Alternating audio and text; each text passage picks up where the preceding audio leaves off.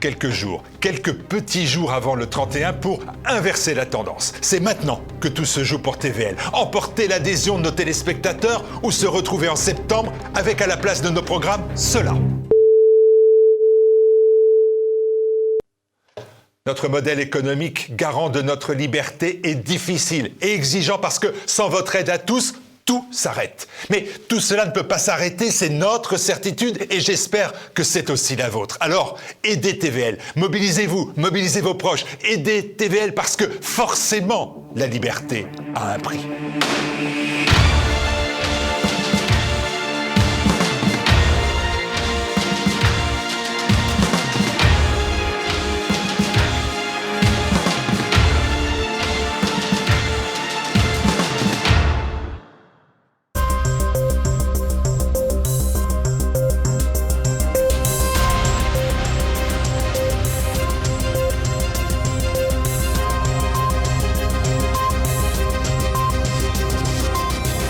Monsieur, bonsoir. À la une de cette édition, nous reviendrons sur la situation en Ukraine. Face à l'échec sur le terrain militaire, les dirigeants du pays s'affrontent désormais sur le terrain politique de plus en plus nettement.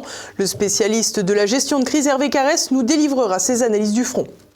Nous poursuivrons ensuite le Tour d'Europe pour les bilans de l'année 2023 avec un point aujourd'hui consacré à l'Espagne. Et puis nous évoquerons les remaniements à la tête des renseignements français, des nouvelles recrues qui ne manquent pas de faire jaser. L'Ukraine en voie d'implosion en difficulté sur le front. Kiev est désormais secoué par des désaccords politiques de plus en plus prononcés, des remous d'autant plus agités par l'annulation de l'élection présidentielle. Le point tout de suite. Zelensky de plus en plus contesté. Alors que la situation militaire de Kiev est particulièrement délicate, le président ukrainien et son chef d'état-major se déchirent sur les suites à donner dans le conflit. Si Bernard-Henri Lévy écrit qu'il est vital de continuer à armer l'Ukraine, il semble de plus en plus évident, ou du moins évident pour de plus en plus de monde, que chaque promesse d'aide supplémentaire à Kiev occasionne uniquement plus de morts sur le terrain. Un terrain certes peu connu du philosophe dépoitraillé, mis à part les reproductions cinématographiques sur plateau à fond vert. En effet, le soutien international, qu'il soit financier ou directement dans l'envoi d'armement et de munitions, maintient artificiellement l'idée selon laquelle l'issue de la guerre pourrait être en faveur de l'Ukraine. Une idée issue du narratif médiatique totalement déconnecté de la réalité du terrain. C'est d'ailleurs ce qui saute aux yeux à voir les désaccords entre le président Zelensky, qui n'a jamais combattu, et le général Zaloujny, le chef d'état-major de l'armée ukrainienne. Hervé Carès, spécialiste de la gestion de crise, fait le point sur la stratégie actuelle de Kiev. Concernant la stratégie des Ukrainiens, ils ont basculé euh, très logiquement en stratégie défensive, mais ils ont un dilemme.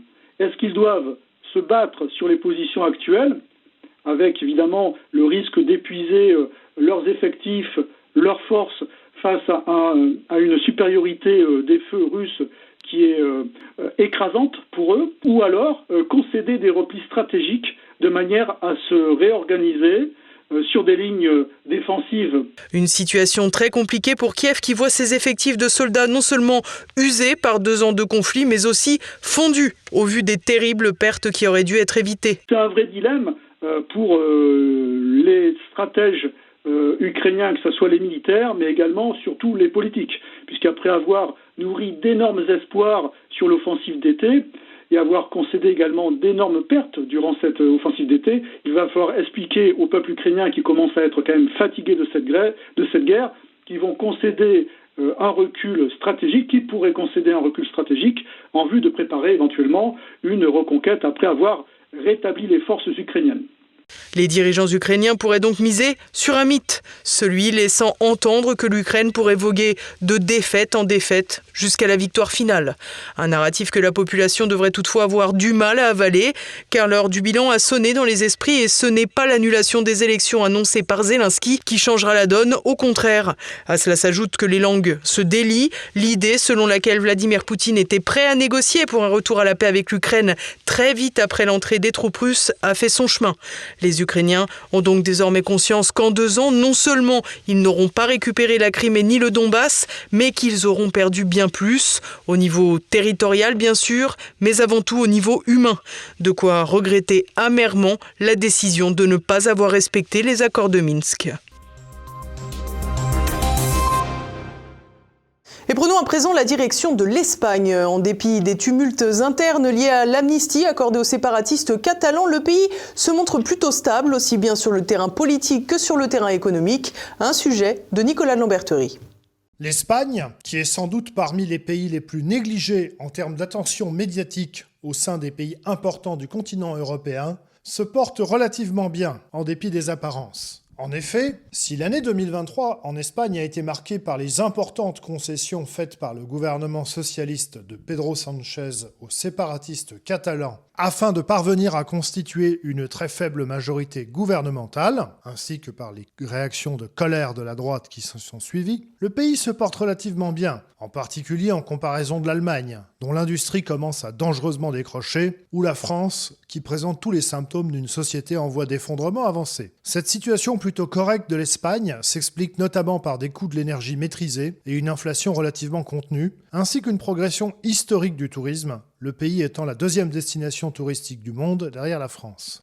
Normalement, la croissance euh, du produit intérieur brut espagnol devrait s'établir à 2,4% en 2023 selon les prévisions de la Chambre de commerce espagnole, soit 3 dixièmes de plus que ce qui avait été initialement prévu. C'est une croissance qui est plutôt correcte, voire bonne par rapport aux autres pays de l'Union européenne et en particulier les autres pays de la zone euro. Mais ce qu'il faut bien comprendre aussi, c'est que l'Espagne avait de la croissance à rattraper. Très bonne nouvelle pour l'Espagne, puisque c'est quand même des piliers économiques de ce pays. Le tourisme étranger devrait très bien se porter euh, cette année. Le pays n'a cessé de battre des records au fil des mois, et il n'est pas impossible, on verra les résultats en début d'année prochaine, les résultats définitifs, mais il n'est pas impossible que le nombre de touristes internationaux en Espagne batte le record absolu de la série, qui était celui de 2019, avec près de 84 millions de touristes étrangers. Il faut quand même rappeler qu'il y a 48 millions d'habitants en Espagne aux dernières nouvelles, donc on a quasiment on aurait quasiment, si ça se confirme, deux fois plus de touristes étrangers que d'habitants en Espagne. En matière de prix de l'énergie, l'Espagne a connu une année plutôt favorable. De fait, euh, la fameuse exception ibérique hein, qui s'appliquait euh, à l'Espagne et au Portugal n'a quasiment pas été utilisée. Alors quand on parle d'exception ibérique, on parle d'un maximum des prix du gaz, qui est l'énergie hein, qui définit euh, les tarifs de toutes les autres sources d'énergie. Cette exception ibérique n'a quasiment pas été utilisée cette année parce que le prix de l'énergie est resté bas, voire très bas en Espagne. Cette exception ibérique devrait euh, s'arrêter au 31 décembre de cette année puisque la Commission européenne a affirmé qu'elle ne souhaitait pas euh, la prolonger au-delà, contrairement à ce que demandait le gouvernement espagnol. D'un point de vue politique, l'année 2023 a été assez animée puisque les élections générales ont abouti à un résultat extrêmement serré. Alors que la plupart des observateurs pensaient que le sortant, le socialiste Pedro Sanchez, avait peu de chances de repasser et que la principale question était de savoir s'il y aurait une alliance entre la droite du Parti populaire et les populistes de Vox, au final, aucun des deux camps n'a obtenu de majorité. Et ce sont une poignée de députés indépendantistes catalans, issus du parti de Carles Puigdemont, l'ancien président catalan désormais en exil, qui se sont retrouvés en position de faiseur de roi et les sept députés du parti de Carles Puigdemont ont chèrement négocié leur soutien à Pedro Sanchez, puisqu'en contrepartie, ils ont obtenu l'amnistie pour les indépendantistes catalans condamnés pour les événements de 2017, ainsi qu'une augmentation du pouvoir des régions. Les manifestations massives que cela a entraînées sont certes inédites en Espagne, mais le blocage politique est tel que cela ne devrait pas avoir d'importantes conséquences dans l'immédiat. Pour le moment, le gouvernement Sanchez, reconduit dans ses fonctions il y a un mois, tient bon. Il faut dire qu'il n'y a pas de majorité alternative au gouvernement Sanchez. Pour le moment, ça paraît hautement improbable. Les 7 euh, ou 8 sièges qui manqueraient euh, au bloc de droite nationale pour euh, s'imposer ne semblent pas prêts de passer dans son camp. Alors c'est une stabilité relative puisqu'elle est constamment conditionnée aux exigences, pour ne pas dire au chantage de ses partenaires parlementaires, en particulier des indépendantistes catalans et basques, euh, auxquels Pedro Sanchez ne cesse de faire des concessions, et on n'est pas au bout de ces concessions, loin de là, euh, mais c'est une majorité parlementaire qui tient. Il faut dire que Pedro Sanchez euh, applique à merveille le principe énoncé en France par Charles Pasqua, qui consiste dans le cadre d'une polémique à créer une polémique au sein de la polémique, puis une polémique supplémentaire encore, puisque finalement, surtout dans un contexte où nous avons Internet, les réseaux sociaux, les chaînes d'information en continu. Cela permet de faire oublier la polémique précédente et de créer finalement un, bruit de fond que plus personne ne perçoit véritablement. Quoi qu'il en soit, les manifestations devant le siège national du Parti socialiste ouvrier espagnol, rue Ferraz à Madrid, se poursuivent. Évidemment, on n'a pas des milliers ou des dizaines de milliers de manifestants tous les soirs, mais il s'agit du plus long mouvement de protestation devant le siège d'un parti politique euh, national espagnol de toute l'histoire. Il y avait déjà eu des manifestations de ce type devant le siège du Parti populaire, la principale formation de droite, en 2003, à la suite de l'engagement de l'Espagne dans la guerre en Irak, mais ça n'avait pas duré aussi longtemps. Quant à l'année 2024, elle sera marquée par plusieurs scrutins, certes importants, mais qui ne devraient pas, sauf surprise ou événement imprévu, remettre en cause les équilibres politiques espagnols issus du scrutin et des événements de la seconde moitié de l'année 2023. On verra ce que euh, les Espagnols vont décider l'année prochaine puisqu'ils seront appelés aux urnes pour trois élections différentes, deux élections régionales en Galice et au Pays Basque et une élection au niveau continental puisque nous aurons le scrutin parlementaire européen. Évidemment, ce qui va être scruté de près, ça va surtout être les deux élections régionales. En Galice, elles se dérouleront le 18 février. Le Parti populaire euh, est au pouvoir depuis quatre euh, législatures dans cette région, avec une majorité absolue à chaque fois, et il a des chances, même si on verra comment cela évolue, d'avoir une nouvelle majorité absolue. C'est évidemment un test important pour le Parti populaire, et notamment pour son président Alberto Núñez Feijóo, qui est le chef de l'opposition, puisque Alberto Núñez Feijóo, avant de devenir président du Parti populaire et chef de l'opposition au niveau national, était président régional galicien, et c'est lui qui avait enchaîné ces quatre euh, majorités absolues. Au Pays Basque, on verra également si le Parti nationaliste basque, qui est le parti hégémonique dans la région va pouvoir se maintenir au pouvoir, sachant qu'on parle de plus en plus d'une possible alliance de gauche entre les socialistes, la gauche radicale de Podemos et le parti indépendantiste basque Bildu. Remaniement en vase clos à la tête des renseignements français. La direction générale du renseignement extérieur va être dirigée par un proche d'Emmanuel Macron sans expérience et la DGSI par une policière de la PJ. Un drôle de casting décrit tout de suite par Renaud de Bourleuf. La piscine prend l'eau. À partir du 9 janvier, Nicolas Lernet prendra la tête de la Direction générale de la sécurité extérieure, la DGSE. Ancien condisciple d'Emmanuel Macron sur les bancs de l'ENA, promotion Sangor de 2004, ce haut fonctionnaire détonne avec les fonctions. Après avoir enchaîné plusieurs postes à la préfecture de police et dans les préfectures de province, Nicolas Lernet est nommé en 2018 à la tête de la Direction générale de la sécurité intérieure, la DGSI. Un an plus tôt, l'élection de son ancien camarade Emmanuel Macron lui a visiblement profité. Au moment où il prend la tête de la maison, la DGSI est au cœur d'une controverse. À l'été 2016, un contrat de 10 millions d'euros a été conclu avec la société américaine Palantir Technologies, un leader de l'analyse des données, dont l'ambition affichée de tout voir partout. L'achat d'un système de ce type à une entreprise américaine posait quelques problèmes de souveraineté. Pour justifier ce choix, on arguait qu'aucune autre solution n'était valable et que l'utilisation de Palantir serait temporaire. À noter que la société française Thales avait manqué de peu le contrat. Parmi les premières décisions de Nicolas Lernet arrivé à la tête de la DGSI, le renouvellement du contrat avec le fournisseur américain. Au bout de cinq ans, ceux qui l'ont côtoyé louent quelqu'un de travailleur, de bosseur. Pourtant, son bilan est discutable avec deux attentats successifs à Arras et à Paris, commis par des auteurs fichés pour radicalisme et, normalement, suivis par ses services. Pas le moment idéal pour une promotion de quoi assombrir pour beaucoup son arrivée au renseignement extérieur, y compris au sein des services. Réputée corporatiste, la maison n'apprécie guère l'arrivée d'un homme du ministère de l'Intérieur sans aucune expérience internationale et préfère en général les diplomates ou les hauts gradés de l'armée française. Pendant ce temps, la transition à la tête de la DGSI ne devra pas être plus paisible. Nicolas Lernet sera remplacé par Céline Berton, l'actuelle directrice générale adjointe de la police nationale, une personne décrite comme un officier de police judiciaire remarquable. Problème, la police et l'enseignement sont deux domaines bien différents. Son bref passage comme adjoint de la sous-direction de la lutte contre le terrorisme ne devrait guère suffire pour convaincre un service qui peine à suivre les futurs auteurs d'attentats. Ces deux nominations semblent donc à l'image de la représentation du pouvoir régalien d'Emmanuel Macron, un domaine qui ne l'intéresse pas et qui délaisse, comme en témoignent les disparitions récentes de l'Institut national des hautes études et de la justice, l'INHESJ, et de l'Observatoire national de la délinquance et des réponses pénales, l'ONDRP, mais aussi comme le montre l'explosion de l'insécurité dans tous les domaines. À présent, partons faire le tour de l'actualité en bref. Les européistes en deuil. Mercredi, l'ancien président de la Commission européenne Jacques Delors est mort à l'âge de 98 ans. Membre du Parti socialiste depuis les années 70, ce centriste mondialiste peut être considéré comme un précurseur d'Emmanuel Macron.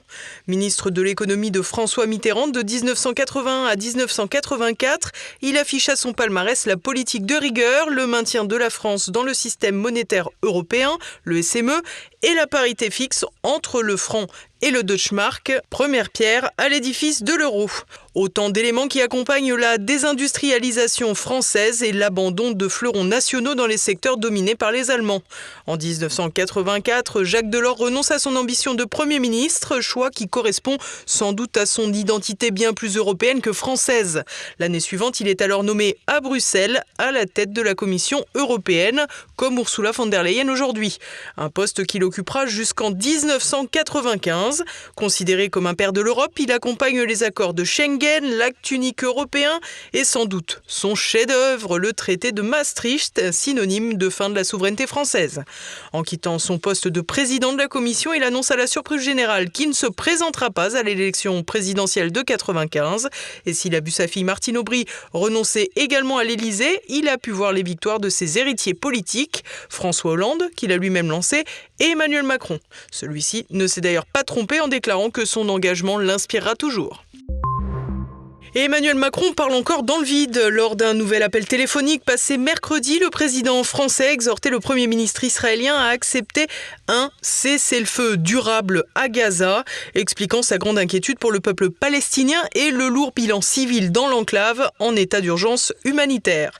Emmanuel Macron a également rappelé l'attachement de la France à la sécurité d'Israël et la nécessité prioritaire de libérer les otages encore retenus par le Hamas. Comme souvent avec le président français sur la scène internationale, son intervention restera lettre morte. Benjamin Netanyahou a en effet annoncé une intensification des frappes de Tsahal ces derniers jours et ce n'est pas Paris qui pourrait infléchir son choix. La frontière américano-mexicaine sous haute tension. Mercredi, Andrés Manuel López Obrador, le président mexicain, et Anthony Blinken, le secrétaire d'État américain, se sont rencontrés à Mexico pour évoquer la crise migratoire. Les deux responsables politiques se sont félicités de la discussion et des accords qui en sont nés pour réduire drastiquement, disent-ils, le nombre de passages vers les États-Unis.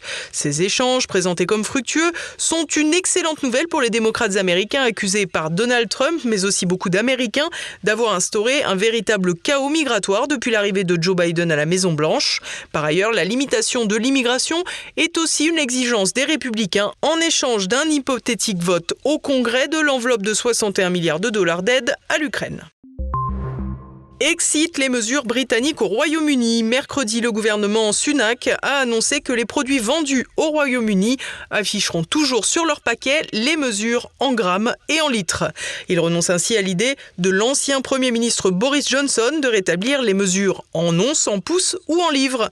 L'idée était de mettre un terme à un système de mesures imposé par l'Union européenne et d'incarner ainsi la liberté retrouvée des Britanniques après le Brexit. Si Rishi Sunak euh, renonce au système de mesures impériales pour ne pas plonger dans la complexité les consommateurs désormais habitués au gramme et au litre, il doit également être ravi de donner de nouveaux gages à ses amis de Bruxelles. La Roumanie et la Bulgarie bientôt dans l'espace Schengen. Une entrée qui se limitera toutefois pour le moment à l'espace maritime et aérien, renommé pour l'occasion Air Schengen, même si on a certes du mal à croire que les Roumains aient beaucoup de difficultés à rejoindre nos vieux pays européens. Cette nouveauté est le résultat de la levée du veto autrichien qui permettra donc l'élargissement de l'espace Schengen dès 2024. C'est aussi l'année prochaine que la question des frontières terrestre sera mise sur la table. Membre de l'UE depuis 2007, la Roumanie et la Bulgarie avaient officiellement été privées d'intégration à Schengen en 2022 grâce au veto autrichien. Vienne a cédé en échange d'un renforcement des frontières extérieures de l'espace. LOL. En France, acheter la paix sociale peut-il conduire les élus devant les tribunaux? C'est en tout cas ce que suggère la décision du parquet de Bobigny de requérir le renvoi devant la justice le maire socialiste de Cantleux en Seine-Maritime, Mélanie Boulanger, ainsi que son adjoint dans une affaire de stupéfiants. En effet, une équipe de malfaiteurs serait parvenue à avoir une emprise telle dans la ville que l'édile ne pouvait ignorer le trafic, qui aurait tout de même rapporté quelques 11 millions d'euros par an pendant une décennie intéressés. L'affaire a été mise en lumière après l'arrestation d'un des lieutenants de Mohamed, Aziz et Montasser Meziani au moment d'une transaction de cocaïne dans un parking. La voiture de l'individu était la propriété d'une société de kebab appartenant à un certain HB Kolak, l'adjoint à la maire de Cantleux chargé, ironie du sort, du développement économique de la commune. L'homme est suspecté d'avoir déplacé des patrouilles de police pour éviter de gêner le trafic. Des écoutes ont également révélé qu'HB Kolak aurait expliqué au maire, Mélanie Boulanger, que les dealers étaient mécontents que des caméras de surveillance aient été installées à certains endroits sans avoir été prévenus. Il aurait aussi demandé si les trafiquants pouvaient ensuite trouver un autre lieu plus sûr. Une affaire hallucinante qui montre une des facettes de la politique de la ville, qui aura donc bien du mal à aboutir à autre chose qu'à toujours plus d'insécurité et d'impunité de mer porteuse aux frais des contribuables. À Sainte, en Charente-Maritime et à Draguignan, dans le Var, les services d'aide sociale à l'enfance ont refusé de payer deux accouchements sous X. La raison Il s'agissait de GPA, gestation pour autrui, déguisée. En effet, depuis le début de l'intervention russe en Ukraine, des mères porteuses employées par des couples français ont fui leur pays et se sont installées dans l'Hexagone. La pratique de la GPA étant interdite en France, elles ont donc officiellement accouché sous X. Habituellement, les frais de ces accouchements sont réglés par les services d'aide à l'enfance du département, mais dans ces deux cas précis, les services ont envoyé la facture aux parents commanditaires. Après la grippe, après le Covid, c'est maintenant la gastro qui vient s'ajouter aux terribles menaces pesant sur vos fêtes de fin d'année. En cause, les huîtres du bassin d'Arcachon qui auraient engendré des intoxications avec des symptômes de gastro-entérite aiguë, sans aucun cas grave toutefois.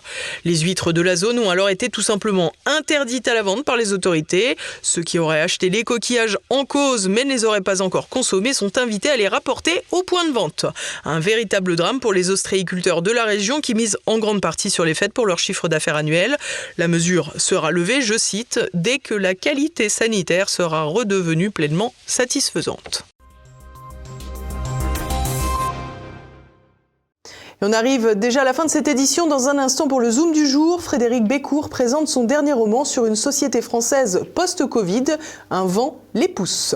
L'école n'est plus sanctuarisée, donc euh, elle est ouverte à tous les vents. Euh, et comme elle a de plus en plus de mal, peut-être qu'elle ne le veut pas aussi, mais à assurer sa mission initiale de transmettre les savoirs fondamentaux, euh, eh bien, elle a du temps disponible et elle laisse entrer évidemment tout ce que, tout ce que la société euh, veut faire passer euh, euh comme valeur à l'école. Et évidemment, elle est un enjeu euh, pour, bah, tout, pour, pour toutes les influences politiques qui veulent s'exercer. Euh, dès lors qu'on peut rentrer à l'école et, et, mettre des idées euh, dans la tête des enfants, évidemment, euh, c'est intéressant. Également au programme de votre soirée cette année-là, les journalistes de la revue Éléments débattent du racisme anti-blanc. Pour sa chronique, l'avocat Gilbert Collard revient sur l'expression Joyeux Noël, presque considérée comme sulfureuse.